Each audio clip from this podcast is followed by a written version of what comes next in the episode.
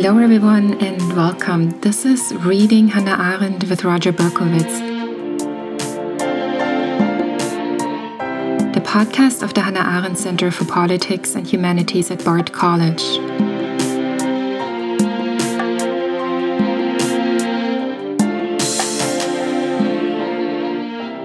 The Hannah Arendt Center provides an intellectual space for passionate, uncensored, and nonpartisan thinking in the spirit of Hannah Arendt.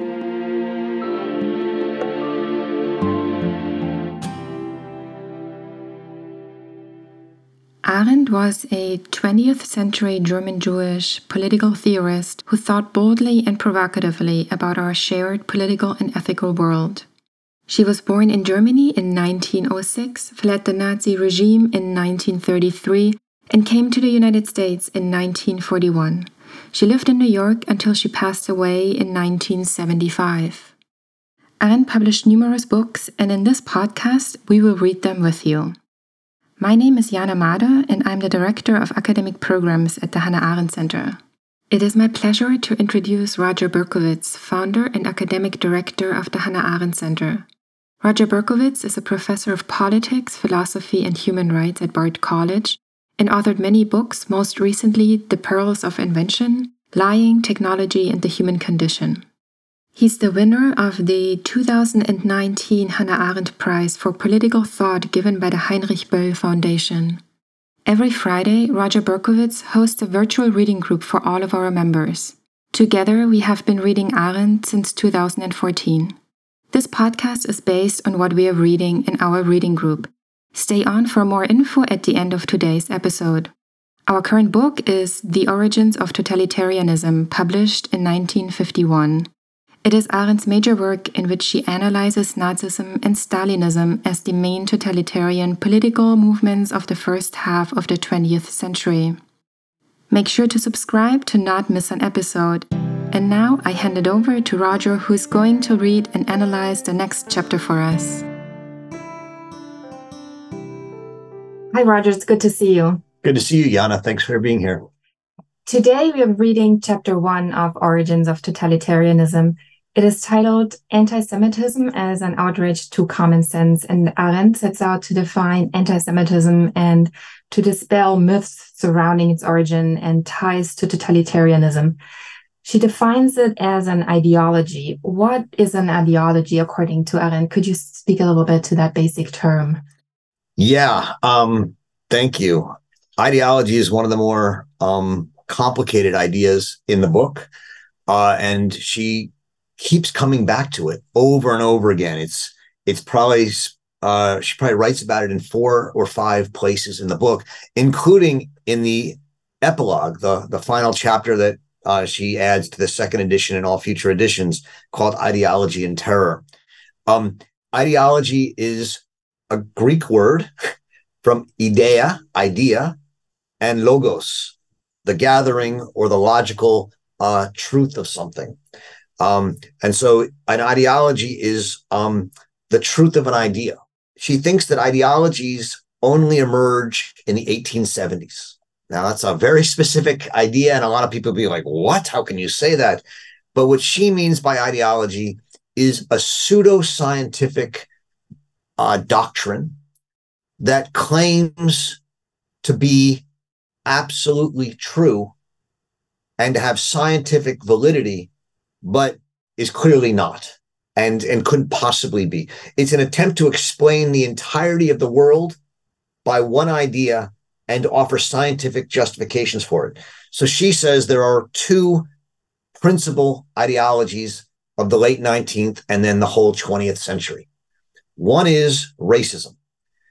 Um, and that comes from the pseudoscience of social Darwinism. And the claim of social Darwinism is that uh, there's a kind of survival of the fittest in such a way that genetically the fittest survive and that those who survive are therefore the best. And so racism as an ideology is the idea that um, certain races are better genetically, biologically than others, and they will come out on top. And so whether it's Aryan anti-Semitism or, or white supremacy racism racism is a is an ideology that says that there are better races and worse races. The worse races are corrupting society. They're the source of the problem in society, and they need to be exterminated in order to protect um, the health of society. The other main ideology is is is is is communism or Bolshevism, the idea that there are certain classes which are corrupt, the bourgeoisie, and there are certain classes which have uh, are going to inherit the earth, the proletariat, and and that uh, the bourgeoisie are the great danger, and the proletariat have to be will eventually win. And uh, the job of of avant-garde communism is to simply speed up an already happening natural scientific process. Same with the Nazis, to speed up an already happening natural scientific process of racial domination. So these are ideologies. They're pseudo theories that give scientific defense and justification for um, the dominance of one group over another. Great. And just to clarify another important term in Arendt's thinking before we dive into the chapter summary, I was thinking of the common sense from her title. Mm. Could you um, say a couple things about what, what that means in her thought? And it keeps coming up in different in different writings, in different books, and it, it's the title of our chapter for today, Common Sense. Yeah, so, I mean, common sense is, a, is, a, is an idea that Arendt writes a lot about throughout her life. She doesn't always use it in exactly the same way. So in her later work, common sense is going to be very much taken from Immanuel Kant's Gemeinsinn, literally common sense, and is, is is about, she calls it the sixth sense that allows us to unite all the other five senses to provide an understanding of the world around us. It's sort of what guides us through all the different empirical uh, feelings we have through sight, touch, vision, smell, et cetera. And it's very important, therefore, for her theory of judgment and politics. In this chapter, common sense is, is, is simply used to say, well, most people think you go to war to pursue interests, to get richer, you know, uh, or to or to get more powerful. And what she's saying here is, you know, there may have been reasons that the Nazis went to war for money and power, but to the extent they went to war in order to exterminate the Jews, who were a tiny, tiny group of people, didn't have much power in the world. Um, some had some money, but I mean, you could have taken their money. Um, the idea that you're going to go to war and create an entire world war and create a totalitarian system and seek to create a, a, a, a world government um, based on the idea that the Jews are corrupting and threatening society and they have to be exterminated was such a colossal waste of resources, manpower, um, time, energy, and money in order to solve a non-problem that it's simply an outrage to common sense. And so that if you want to understand not Jew hatred, but anti-Semitism as the motivating factor of the Nazi effort at the extermination of the Jews and totalitarian government, you have to understand something that has no common sense explanation. That's truly unprecedented and outside the realm of, of, of, of our common sense. Yeah, I mean, there have always been people who've attacked Jews, right? And there were Christians, there were pogroms, there's this, there's that. But that those were interests. We wanted to get them off our land, or we, we wanted, we didn't like them. But this is something completely different. Even Jews we like, we have to kill because they're Jews. That makes no sense. And so um, when she says anti-Semitism is an outrage to common sense, she's trying to say, well, how do we understand this thing? How? And we have to therefore push ourselves past easy explanations and really ask the hard questions. How could this have happened? Thank you very much. Common sense uh, made me think of community, and that made me think of our co upcoming conference in three weeks here at the Hannah Arendt Center at Bard College, Olin Hall in New York. If you can join us, we have a link on our website to register. It takes place October twelfth and thirteenth, coming up soon. Thank you, Roger. Thank you so much, Jana.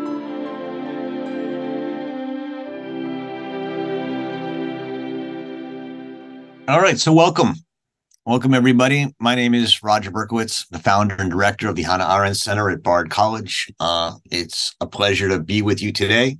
Uh, we're here for the virtual reading group, and we are reading Hannah Arendt's, I guess in many ways, her masterwork, certainly a book that is widely regarded as one of the most important books of the twentieth century, uh, The Origins of Totalitarianism. We, we discussed last week the four prefaces, the, the original preface, and then the three prefaces to three volumes, Anti-Semitism, Imperialism, and Totalitarianism.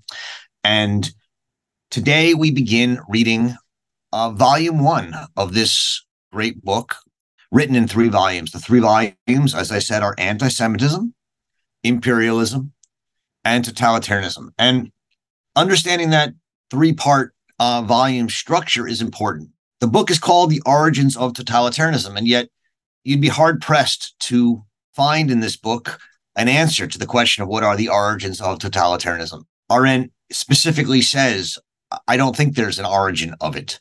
What she says is there are multiple elements that crystallize into allowing something like totalitarianism as a new form of government to emerge in the twentieth century.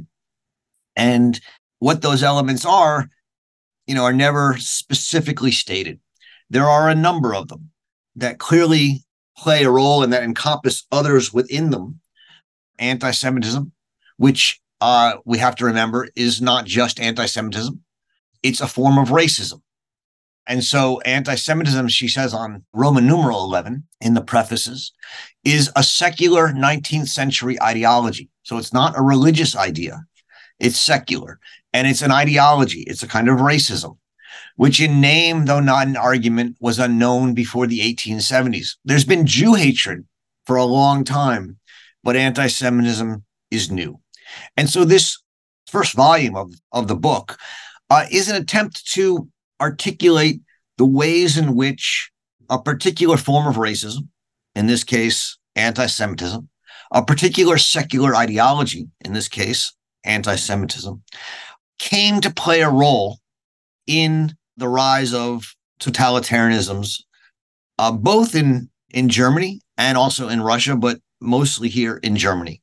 She says that the book is an attempt to understand something outrageous, something which at first and even second glance appeared outrageous, namely that something as small and seemingly unimportant in the world, anti-Semitism, the Jewish problem. I mean, there's just not that many Jews in the world. Right? There's very few. And and something is small. And, and, and for the most part, Jews didn't, you know, play a big role in world politics.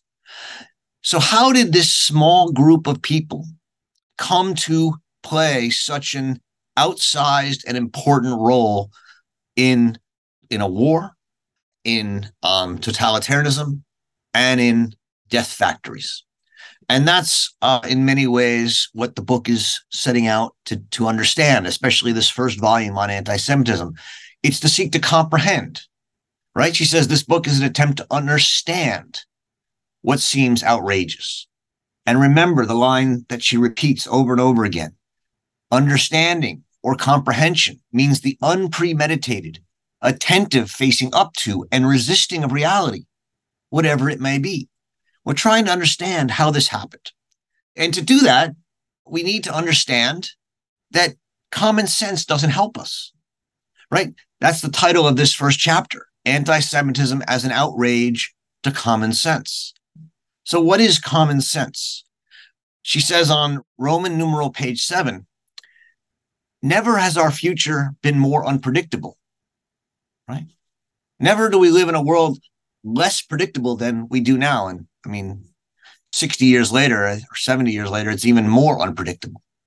Never, she continues, never have we depended so much on political forces that cannot be trusted to follow the rules of common sense and self-interest.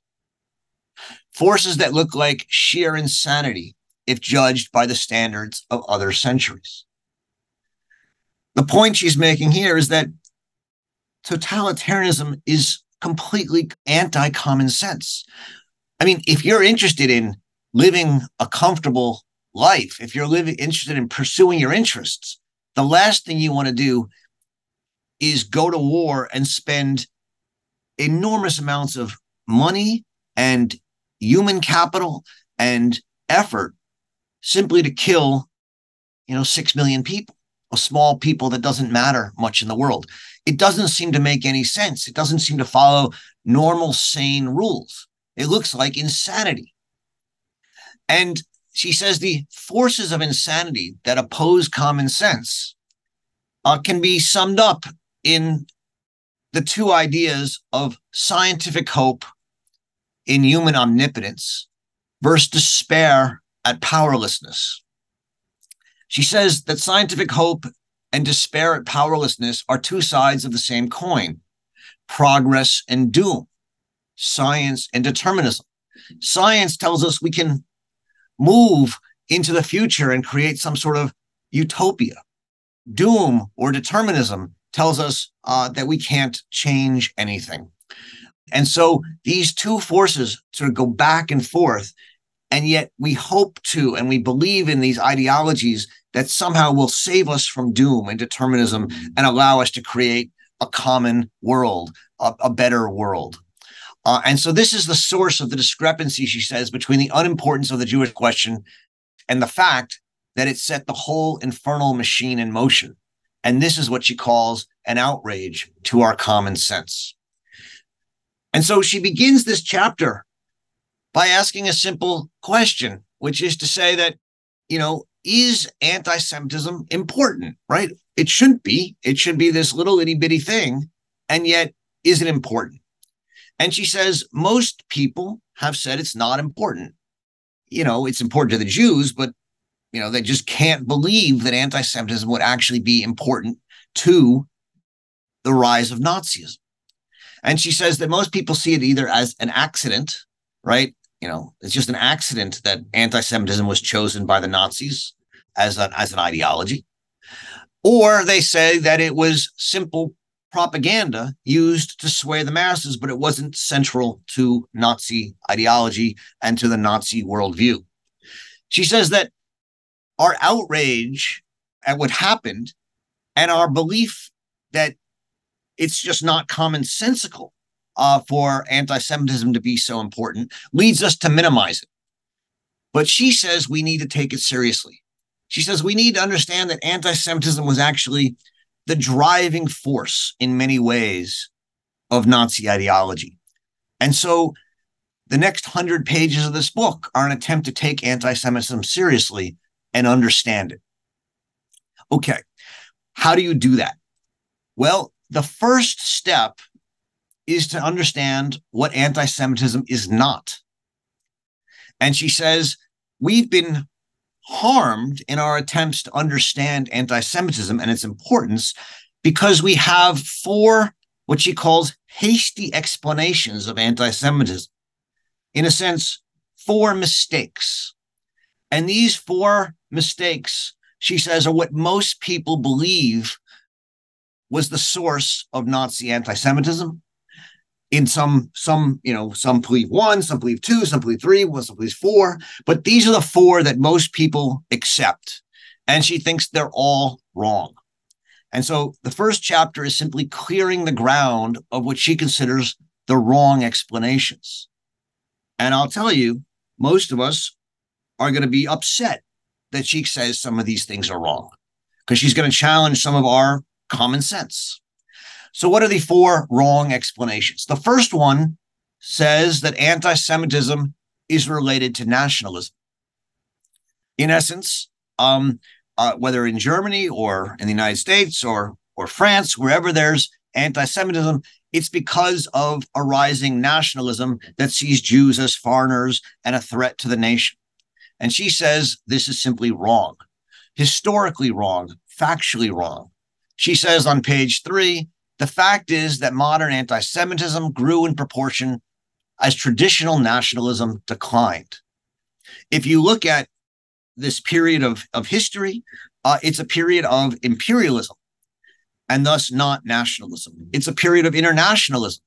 Both Nazi socialism and Bolshevik socialism were internationalist movements that had a very weak connection to either German nationalism or Russian nationalism. In fact, they were internationalist movements. And so to the extent they did use nationalist rhetoric, and they did, they used it not as a motivating force of their ideology, but simply on um, not convinced members of the populace or on fellow travelers, but not for the Nazis or the Bolsheviks themselves. And so she says, just it's just simply factually wrong to think of, of anti-Semitism as uh, a product of nationalism. And we'll talk a lot more about that in the chapters, uh, both in chapter two, but also later in the book, uh, in the chapters on imperialism. The second mistake, mistaken explanation of anti-Semitism is that anti-Semitism emerged because Jews had power and people were jealous of that power. She says, common sense teaches that anti-Semitism is a reaction to the Jews' great wealth and power. And again, she says, this is simply factually wrong. She says, the Jews, to the extent, I mean, most Jews were, were poor and, and, and powerless. There were some Jews in the seventeenth and eighteenth and early nineteenth centuries that did become wealthy. But in the late nineteenth and early twentieth centuries, when anti-Semitic parties emerged throughout Europe, was precisely at the time when these wealthy Jews were losing their power. And, and they were losing it for very particular historical reasons, which, again, we'll go into um, uh, in, in chapter two, especially next week. Uh, so she says, well, okay, that seems strange. Why is it that anti-Semitism emerges not when Jews are powerful, but when they're losing their power? And she here turns to uh, the great French social thinker, Alexis de Tocqueville, and she quotes him at length uh, on page four. And she says that according to Tocqueville, the French people had hated the aristocrats in France about to lose their power more than it had ever hated them before. So as long as the aristocrats held power, their wealth and their privilege weren't really hated, but they were respected. It was only once they began to lose their power that their wealth came to be seen as without visible function. And that's much more intolerable because nobody can understand why it should be tolerated. The basic insight that Tocqueville has here is one that he repeats in his more famous book, at least here in the United States, Democracy in America, uh, on pages seventeen to eighteen. In my edition, seventeen eighteen, but in the introduction, where he says, quote, "It is not the use of power or the habit of obedience that depraves men, but the use of power that they consider illegitimate and obedience to a power they regard as usurped and oppressive." It's a very deep insight of Tocqueville that Arendt here elevates. We don't hate power. We hate unjust power. And as long as the aristocracy had power that people understood and were within their understanding of why the aristocracy was, was noble and, and had power, they accepted it. And the same, she says, for the Jews. We didn't hate the Jews when they actually had power. We came to hate the Jews when they were losing their power. And so, um, you know, these, these raises really interesting questions for today. You know, why is there a rising anti-Americanism? People say, oh, because of American power. I think it's much more interesting. It's because we're at a time when America is losing its power. Why is there a rise in anti-intellectualism or anti-expert sentiment? Oh, because the experts and the intellectuals have power. No, it's because we're living in a time in which the experts and the intellectuals are losing power. Um, and so this is an important part of all of Arendt's work. For those of you who study Arendt, power for Arendt is not something to be run away from. Power is valuable. There's a rational instinct that power has a certain function and is of importance, she says. Um, it's only when power is being lost that suddenly power seems unjustified. The third, okay, these those first two explanations and why they're wrong are largely factual, and I don't think they're super controversial. The next two, however, are controversial, and they are going to cause some discomfort. The third reason, she says, the wrong reason that anti-Semitism, the wrong explanation for the rise of anti-Semitism as an important part of the rise of, of totalitarianism, is that anti-Semitism emerged because Jews were seen as scapegoats. So a, a scapegoat is, is a very simple idea, namely that there was no reason the Jews were chosen. They were simply chosen because the Nazis needed somebody. And the, the idea behind this, she says, is best expressed in a joke that circulated uh, amongst the Jews um, in Germany at the time. And that was actually made into a play in a concentration camp uh, at the time. And it sort of became famous for that. The joke goes very simply. Uh, an anti-Semite, you know, goes, the Jews uh, are, are responsible for all the problems in the world. We must kill the Jews. And someone answers him, no, no, not the Jews. It was the bicyclists. And the anti-Semite goes, why the bicyclists? And the other guy goes, why the Jews? The force of the joke is, is quite simple. Why the Jews? It's arbitrary. It implies that anyone might have been the scapegoat. The bicyclists, the Jews, you know, the people who wear hats, uh, the people who, you know, are right-handed. It could be anyone. The victim is purely innocent and arbitrary. Now, she says this is simply wrong. There has to be a reason that the Jews were picked. And the, and the reason there has to be a reason is because before the anti-Semites take power, they actually have to persuade the people that they're right. They have to make arguments. The arguments don't have to be true, but they have to be persuasive in some way.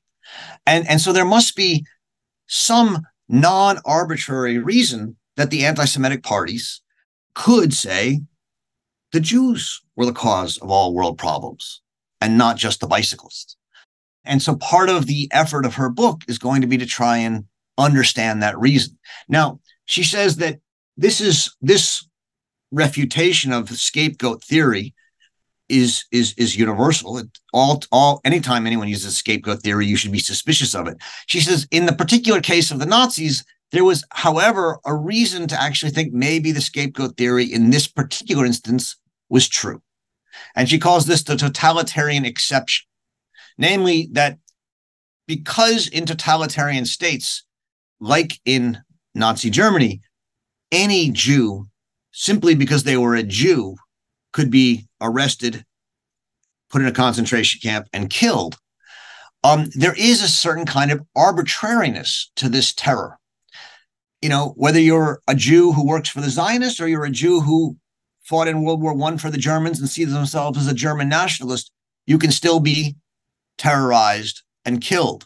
And this arbitrariness suggests that the Jews were purely innocent and that they were being killed simply because they were scapegoated uh, in an arbitrary way. But Arendt again says, even here, there must be some basic reality to the scapegoat's guilt. So that at the beginning, before the terror emerged, you could convince the people that it was necessary to institute the terror in order to um, carry out a specific political ideology. And so she says, once again, you have to ask yourself, why the Jews? It can't just be arbitrary. Now, I just want to be very clear. There are people who say Arendt is simply what we call today blaming the victim, right? Well, to say that there was a reason the Jews were chosen means that the Jews themselves were at fault. Now, she is specifically not doing that, but you can understand why some people might say she is. What she's saying is, look, it's not the Jews' fault. It's not that they did things wrong. It's not like they're, we should blame them. No, the people who to blame are the Nazis. But that doesn't mean that there weren't things the Jews did that upset other people and that could be used by the Nazis. And if we want to understand anti-Semitism, we have to ask the hard questions. Why the Jews? By the same token, today, if you want to understand anything, homophobia, transphobia, racism, you can't just say it's arbitrary. You have to understand, you have to try and ask the hard question. The last false or wrong reason that she offers is what she calls the fallacy of eternal anti-Semitism. Eternal anti-Semitism is simply the idea that people have always hated the Jews and they've always persecuted the Jews. And so this is simply nothing new. She says it was obvious why the Nazis were attracted to the thesis of eternal anti-Semitism, because it took away their responsibility. If people throughout history have hated the Jews, huh, no problem for us to hate the Jews. So we're not responsible. We're no different than good Christians and, you know, good Turks and good people in the Austro-Hungarian Empire and good, you know, people in, in, in the Arabian countries. So she says the Nazis had every incentive to embrace the idea of eternal anti-Semitism. But she says what was fascinating was how the Jews embraced the thesis of eternal anti-Semitism. She says on page seven, as a desperate misconception. The Jews understood that if they believed in the theory of, anti- of eternal anti-Semitism, that became what she says, quote, on page seven, an excellent means for keeping the people together, so that the assumption of eternal anti-Semitism would even imply an eternal guarantee of Jewish existence. You have to see what she's trying to say here. There's a Zionist desire for eternal anti-Semitism because it proves the need for Jewishness and thus for Zionism. Again, I, I, I understand the provocative nature of her argument, but we have to take it seriously. For the same reason, in a world of assimilating Jewry in the nineteenth, in the late nineteenth and early twentieth century, if you wanted to protect Jews from assimilating and preserve Judaism, one good technique would be to say, you're assimilating to an anti-Semitic culture, and therefore you should stay Jewish. Similarly, around questions of race or homophobia or whatever today, if you want to preserve your culture, you want to assume that racism of any type is universal and eternal and can't be changed. And there are many people making that argument today. And Arendt is saying that the danger of the eternal anti-Semitism thesis is first that it absolves the Nazis and others of responsibility. And second, against what the Jews thought or hoped, it doesn't preserve Judaism. It threatens it with genocide because it allows for the justification of anti-Semitism as simply normal. It normalizes it. Both, therefore, these last two explanations, which she says are wrong, the scapegoat theory and eternal, and eternal anti-Semitism, she says on page eight, deny specific Jewish responsibility and refuse to discuss matters in specific historical terms. Now, again, I understand this is a controversial argument she's making, um, and I'm looking forward to talking about, about it with you, but I just want us to, to understand it.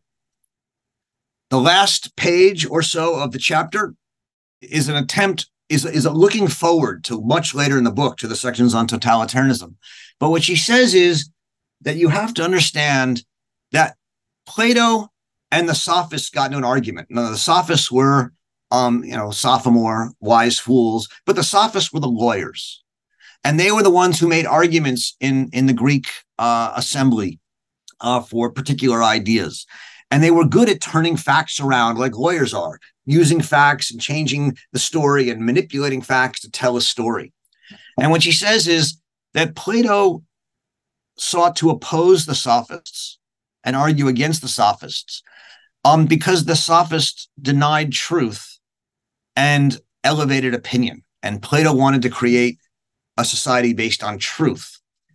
But the Sophists understood that everything in politics is about opinion. Arendt is actually closer to the Sophists here than to Plato. She thinks there is no truth in politics, that all politics is about opinion. But what she says is, with the modern Sophists, the Sophists, the anti-Semites, their aim is not to attack truth, but to attack reality. They destroy facts and reality, and in doing so, comprehensibility. They attack the dignity of human being, which is to comprehend. And so if we if we accept these false explanations for anti-Semitism because they make us feel better, because they don't make us ask the hard question about Jewish responsibility, she says, we fail to comprehend anti-Semitism, and we fail in our humanity. We fail to be human. And she thinks the only way to resist the evils of anti-Semitism is to comprehend it. Remember, comprehension is the unpremeditated facing up to and resisting of reality, whatever it may be. And resisting of reality requires comprehending it even when it's outrageous and even when it's uncomfortable. So what is the source of anti-Semitism? If these are the four wrong arguments, well, that's what the next three chapters of the book on anti-Semitism are going to be about. And she says that chapter two is going to be about the nation state and, and certain equivocations around uh, Jewishness in the falling apart of the nation state in the late nineteenth century. The biggest one, just so you can think about what you're going to read for chapter two for next week, is this idea that on the one hand, the nation state wanted to make everyone equal and thus make Jews equal. On the other hand, they needed the Jews to be different, and they needed thus to give the Jews privileges to not be equal. And the Jews embraced that equivocal status because they wanted some equality, but also some inequality, because they wanted to resist assimilation and they wanted to be different. And that this equivocation, she says, leads to incredible dangers um, for Jews. And the Jews got benefits from it, but also great danger came from it. And then in chapter three, where she talks about Jews and society, she's going to talk again about how um, there came to be this idea of the Jew, uh, which, again, was greatly dangerous, but also had certain advantages, and thus Jews embraced it for particular reasons. And then the fourth chapter, the last chapter, is an account of the Dreyfus Affair in France, uh, which is, in her mind, a dress rehearsal for the entirety of the Holocaust. And so that's how this first book on anti-Semitism is going to look. Uh, but today is simply mostly the negative part, how we free ourselves from these misconceptions and learn to ask the hard questions to comprehend and thus resist uh, reality, whatever it must be, in this case, anti-Semitism. All right. Um, I look forward to the discussion. Recall there's two ways to, to engage the discussion. One is through the chat, which I see is open and already active. Please do be respectful of others, which means you can disagree with them, of course, but disagree with their ideas. Don't attack them as a person. It's very important. Look, we're talking about very complicated issues here. Anti-Semitism, racism, trans, transism, all these things can come up. Please be respectful of all of us and all of your fellow uh, participants. You can also um, go down to the uh, reactions button, click on raise hand, raise your hand, and engage in the discussion in that way. Um, I'm going to make an effort to uh, call on people in ways that bring in many different voices. So I, I'll go in order to the extent I can, but I encourage people to, um, to participate in the public discussion. I know it can be uncomfortable. I know it's scary, especially around complicated issues, but um, we'll treat everyone with respect, and I, and I encourage you to participate.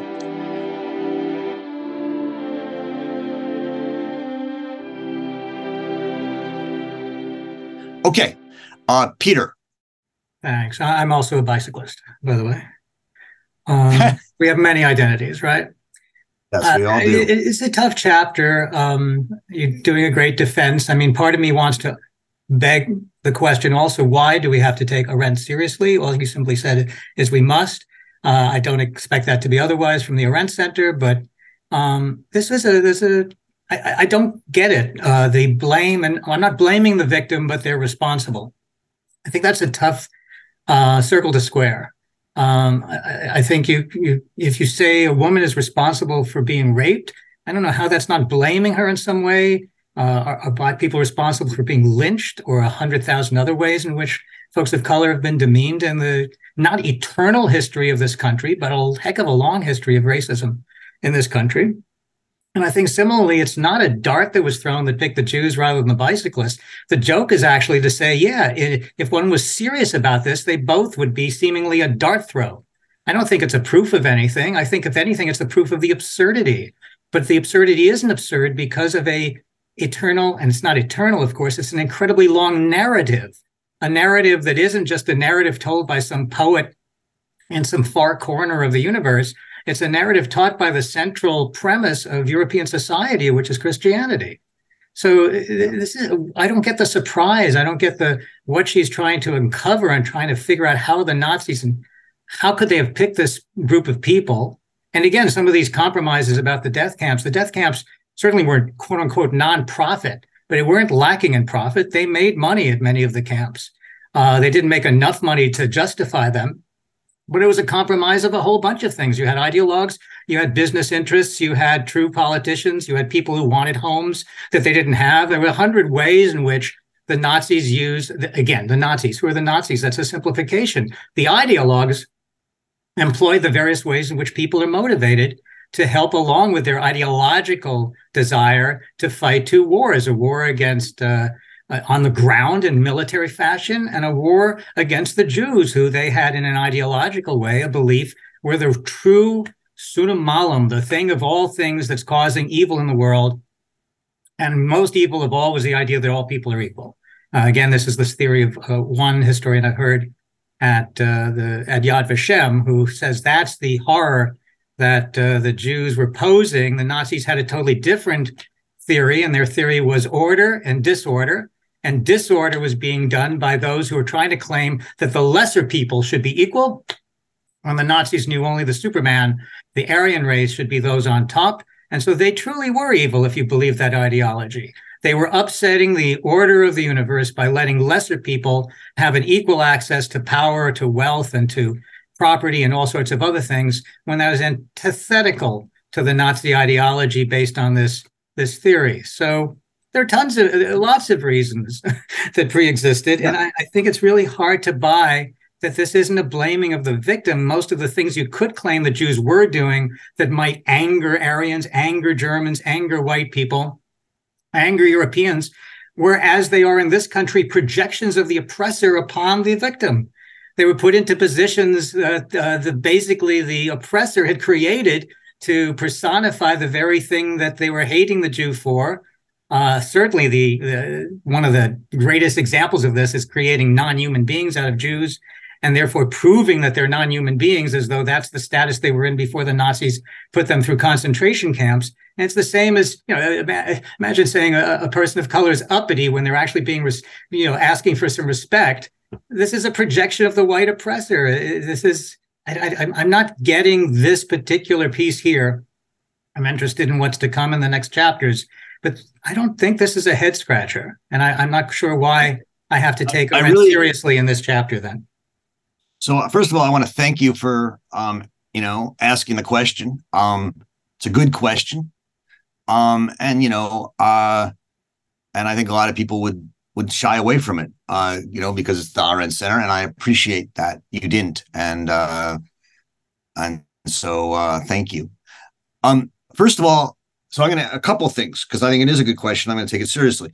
Um, I wasn't, I hope I didn't say, and if I did, uh, I, I, I, I take it back, that anyone must take Arendt seriously. I think that if we want to understand her argument, we need to take her seriously. Uh, that's, that's uh, I, I hope, clear. Um, and secondly, her argument is that if we actually want to understand what happened, we have to risk seeing beyond common sense and risk uh, uncomfortable uh, inquiries and un uncomfortable decisions. But I, you know, if you, you can certainly disagree with Hannah Arendt, and um, and I'm not here to tell you you can't. So there's no must take her seriously. I think Hannah Arendt is worth taking seriously in order to provoke us. In order to make us think, in order to make us question our unthought prejudices and our unthought opinions, because she does that quite powerfully. After which you can either hold on to your former opinions, You can amend them in some way, or you can say, you know what, I've been convinced by Arendt, but and and and a whole lot of things in between. So there's no must, and and I'm not trying to offer a defense of Arendt. Um, I'm trying to help those of us on the call to understand her, which I think is a valuable exercise because I think she's a a thoughtful and brilliant and non-traditional thinker uh, who makes us think beyond our own preconceptions. That's the first. The second is you, you made a quick comment about how some of the death camps were profitable. There are there there are there are different kinds of camps. There's concentration camps, there's work camps, and there's death camps. Work camps, you know, one can at least make the argument that maybe they have some value, but death camps, it's hard to make that argument. Um, and, and I don't know any economist, uh, uh, and certainly she didn't. She cites a number when she talks about it. Um, that that that would make that argument, and and that was uh, that's all I was speaking to. But let me come to the the key, you know, uh, part of your your your question, which I think is the important part, and which I spend a lot of time talking about with my students when I do teach this text, which is that blaming the victim, that that that seeking to understand Jewish responsibility is no different than blaming the victim. You know, Arendt was attacked for this again thirteen years later after her book Eichmann in Jerusalem, right? Where in one part of the book, she talks about the way in which certain Jewish leaders, both in the Judenrat and in, in, in, the, in, in Jewish communities and in the camps and, and themselves, the, the, the kapo, um, um, bear some responsibility in the whole thing. She makes it clear again that she's not blaming them for it, but she says they bear some responsibility. And, and in that instance, she was widely, widely criticized for blaming the victims. Less so in this book. Why is it not blaming the victims? I mean, could it be? Maybe.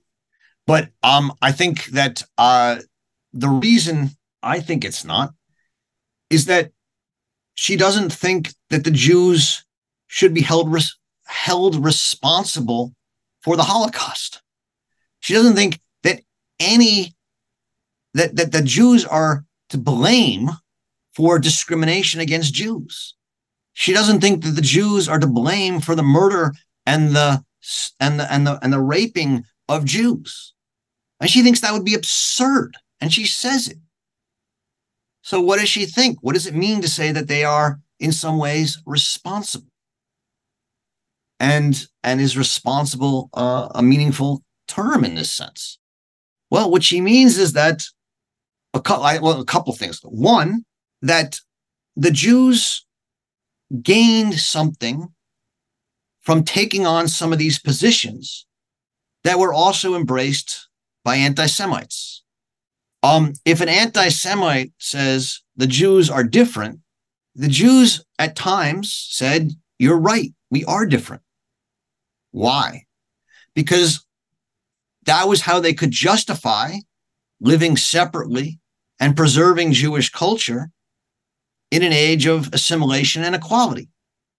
Now, that's not something that they should be blamed for, right? She doesn't put any moral blame on them. But she says their willingness to, in a sense, embrace a kind of Jewish separateness is one of the reasons they could be attacked by those who are blameworthy. It's not just random, right? A group of people who don't want to be seen as separate and get certain um, privileges where they can, you know, not follow the laws against working on Saturdays or Sundays or eating different foods or things like that. She says these were reasons. Now, doesn't mean they're good reasons. It certainly doesn't mean they're blameworthy. Um, Arendt is not a fan of assimilation. She thinks there's good reasons to not assimilate. But she thinks that if we're going to understand what happened, we have to understand the ways that there became incentives for Jews to embrace precisely the kinds of, of desires for separateness, difference, uniqueness, even blood difference, which we'll read about in chapter three, that the Nazis used. And again, not in a way that the Jews are blamed for what happened, but maybe she says we need to rethink what it means to be Jewish today. And that's going to require us understanding the hazards of simply embracing privilege and difference and separation in an age of equality. And so part of it is simply we have to understand it in order to be able to resist it. But also simply as that's what it means to be human, is to try and actually understand what happened, not simply give ourselves um, uh, illusions that make us feel better, because that won't in any way allow us to prevent it from happening again in the future. So that's my uh, attempt to, to, to answer your question, Peter. And it's a good question, because my guess is that the vast majority of us agree with you. I, mean, I, um, don't want to, I don't want to challenge you on the other points about the camps. I never said they were profit-making. I just said there was profit to be made in instances, although net was not profit. But I think the issue of here claiming, and I know there's so many hands up, so I'm going to try to be as brief as I can, but it's tough because it's highly complex, is that in effect it says Jews are responsible insofar as, one, they were separate. They weren't separate. They were separated. They were often kept in, I mean, the word ghetto began with Jews in, the, in Italy. Jews were kept out of societies. They were kicked out of England in the twelve hundreds, kicked out. I mean, this is absurd. This is saying you're separate. No, we were separated. I happen to be Jewish. I happen to be a child of survivors. My, my parents were not in camp, so I'm not feeling sensitive on that. But I do think there's an insensitivity by Hannah Arendt to make this claim. And, and she is not provocative, isn't good enough as an excuse for this claim. It's highly injurious. Because one, I'm not looking to be separate, and I'm also not looking to assimilate and deny who I am just to please the majority. This is a, that's not to say these behaviors might not set off a response by a majority or a power group. But that's a different thing from a behavior and a responsibility. Responsibility suggests yeah. the person she, themselves is doing you know, this and therefore all, deserves some blame. I don't know how you can disassociate or disconnect blame from responsibility. And well, one is I won't, I won't respond no matter what you say. I'm sorry. I know there's too many people waiting. One is moral and, and one is not. Um, she's not saying uh, she makes a distinction between Jew hatred and anti-Semitism, right? Um, yes, there's been Jew hatred way, way back, but it didn't lead to totalitarianism, right? And what she's talking about here is a particular kind of ideology that leads to totalitarianism. And that, she thinks, is new and is different. So, you know, the idea that it goes all the way back, she, you know, she thinks that can have rhetorical value um, for the Nazis and, and for other things. But I think, but but if we want to understand what's happening, that's not going to help us very much. You know, again, all I can, all I can say is I hear your point. Uh, as we read chapters two, three, and four, and then even Um, five and six in the next section on imperialism, you know, where she talks about racism, and is going to make similar comments about racism. What I'll say is she's attempting to uh, understand what's going on, and she thinks that it's simply a, a, we're evading reality uh, to take these explanations on. Uh, I'm sure it will come up again, so I'm going to stop there and let some other people ask questions as well. Hannah, you want to go next? Sure. Um, I am just wondering, in terms of thinking about totalitarianism, whether we should be thinking more broadly.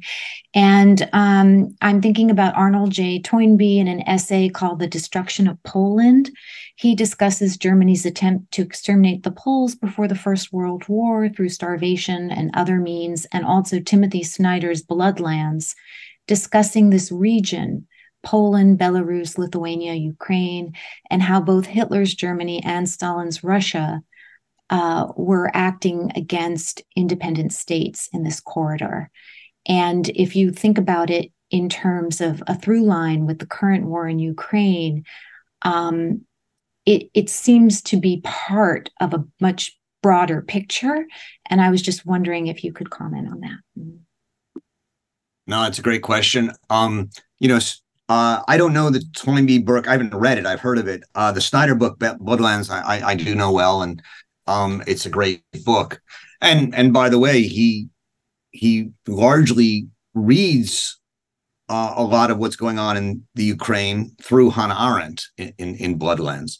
Um, you know, you're right. Uh, it wasn't, there were, there were other groups and other groups that were, you know, um, that were targeted by the Nazis, uh, Poles, um, uh, Roma, um, uh, homosexuals, um, uh, sick people, mental sick, physically handicapped, or, or other, you know, camp, uh, and many others.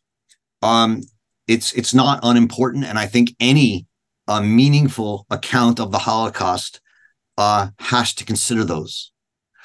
Her account is based, though, on what the Nazis said and wrote. And if you um, read what the Nazis said and wrote, the, the centerpiece of their ideology was against the Jews. Um, it wasn't against the Poles. Right? They didn't like the Poles, and they saw the Poles also as inhuman in some way.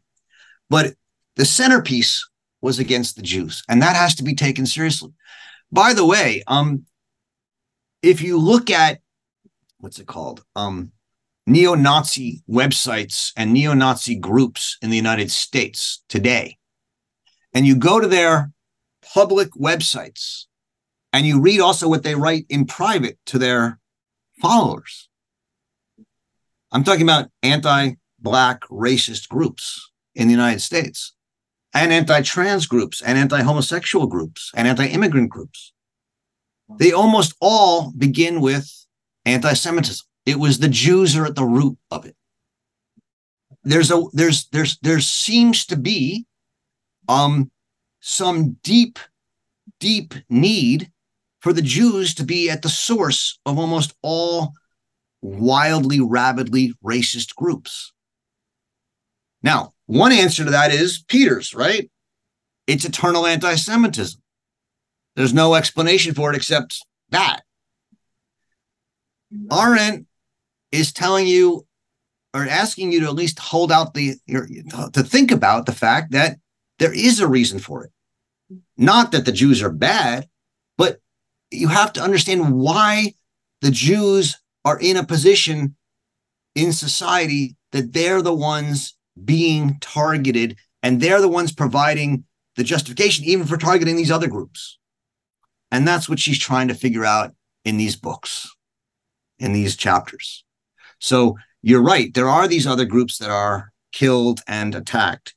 And yet the argument she's making, and I think she's right, but again, you know, we can talk about it, is, um, that the foundation for it is an ideological anti-Semitism.